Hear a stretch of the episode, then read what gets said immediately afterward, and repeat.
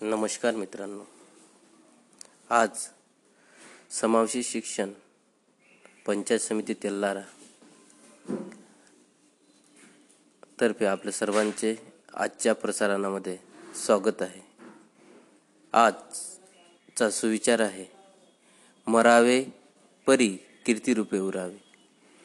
म्हणजे आपण मेल्यानंतरही आपली जी कामाची पावती आहे ती समाजामध्ये उरत राहावी आणि आपण केलेले कार्य अमर राहावे. या यापासून याच विचाराचा असा अर्थ होतो. यानंतर आपण आपल्या प्रार्थनेला सुरू सुरुवात करूया.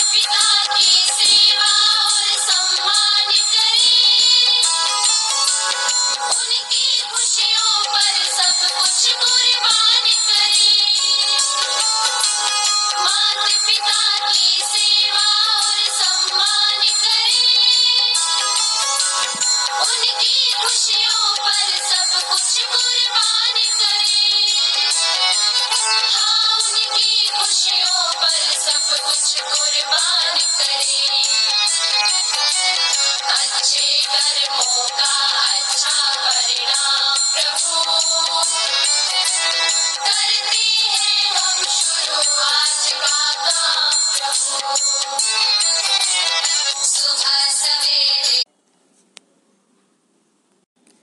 मित्रांनो प्रार्थनेनंतर आपण एक बोधकथा ऐकूया. बोधकथा आहे आपलाच परिचय असलेल्या वेदांत विनोद बोचे वर्ग पाचवा शाळा सेठ बंशीधर विद्यालय तेल्लारा यांची. चर तर चला ऐकूया बोधकथा. सुरक्षित आहेत ना? घरीच राहा सुरक्षित राहा. माझे नाव वेदांत विनोद बोचे आहे. माझ्या शाळेचे नाव S B high school Tellara आहे. माझी मी पाचव्या वर्गाचा विद्यार्थी आहे. आज मी तुम्हाला एक नवीन बोधकथा सांगणार आहे. त्या बोधकथेचे नाव आहे महान ज्योतिषी. चला तर मग सुरू करूया आपली बोधकथा. एक महान ज्योतिषी होते. होते महानच ते म्हणजेच स्वतःला महान समजत होते. त्यांचा असा दावा होता की ते ग्रह नक्षत्र पाहूनच भविष्य सांगतात.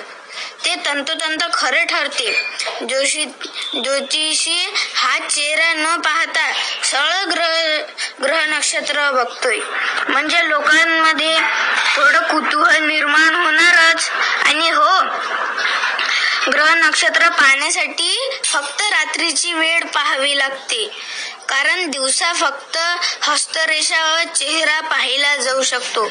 असो ग्रह नक्षत्रावरून भविष्य सांगणारे ज्योतिषी एकदा अधिक अभ्यासासाठी घराबाहेर पडले. त्यांची नजर अर्थातच आकाशाकडे आकाशाकडे होती. पाय जमिनीवर चालत होते. तर डोळे ग्रह नक्षत्र तेथे असा त्यांचा शोध चालू होता. अंधार असल्याने त्यांना पायांना बहुधा विहीर दिसली नसावी. म्हणजेच ते ग्रह नक्षत्र उजळणी करीत असता विहिरीत जाऊन कोसळले. रात्र बरच झाली होती. रस्ते सामसूम होते. ज्योतिषी महाराज विहिरीतून ओरडू लागले. ऐकणारे कोणीच नव्हते. ज्योतिषी महाराजांना रात्र विहिरीतच काढावी लागली. रात किड्या आणि डासांनी त्यांना हैराण करून टाकले व मच्छर जागोजागी चावल्याने साऱ्या अंगाची आग होत होती. ज्योतिषी महाराज मारून मारून किती मच्छर मारणार? हो सकाळ झाली. एक म्हातारी प्रातः विधीसाठी घराबाहेर पडली. असता तिला विहिरीतून मनुष्याचा आवाज ऐकू आला. ती विहिरीजवळ गेली आणि तिने आत आत वाकून पाहिले तर ज्योतिषी महाराज दिसले. तिने गावातील लोकांना बोलावून त्या महाराजांचा त्या महाराजांना बाहेर काढले. ज्योतिषाने वृद्ध महिलेचे आभार मानले. त्यांनी आपले जवळचे व्हिजिटिंग कार्ड वृद्धेस सोपविता म्हटले मी ज्योतिषी आहे. दूर दूरचे लोक माझ्याकडे भविष्य पाहण्यासाठी येतात. इतकेच नव्हे तर मी नवीन ज्योतिषी नाही ज्योतिषी शास्त्राचे शिक्षण देतोय. आपण आलात तर मी आपले ज्योतिषी फुक ज्योतिष फुकट पाहीन. म्हातारी म्हणाली बेटा तू सर्वांचे भविष्य पाहतोस पाहतोस. पण तू तुझे भविष्य पाहण्यास विसरलास असे वाटते. कारण तू जर स्वतःचे भविष्य पाहून बाहेर पडला असतास तर विहिरीत पडला नसता. यापासून आपल्याला हा बोध मिळतो की लोक कसे वागतात ते पाहण्यापेक्षा आपण कसे वागतो हे पाहावे. धन्यवाद. नमस्कार मित्रांनो आता यानंतर आपण एक कविता बघूया. वर्ग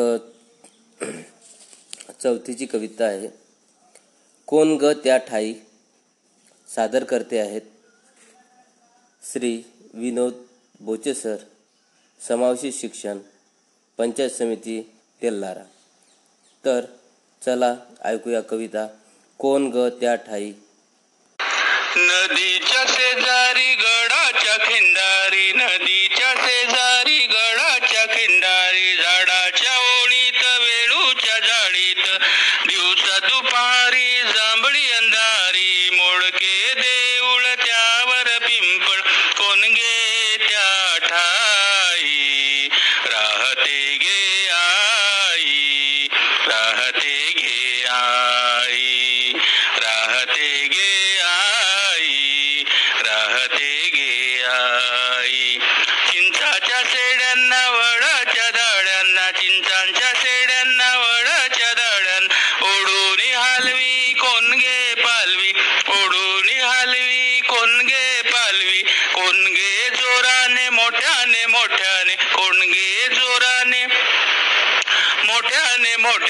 मोठ्याने वाजवी पाखरा लाजवी.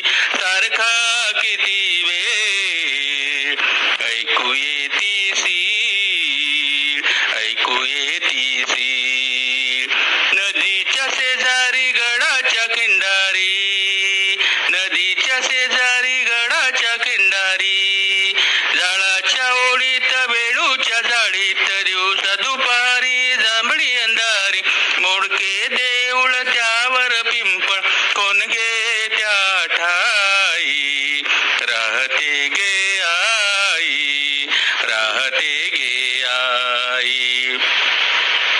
राहते गे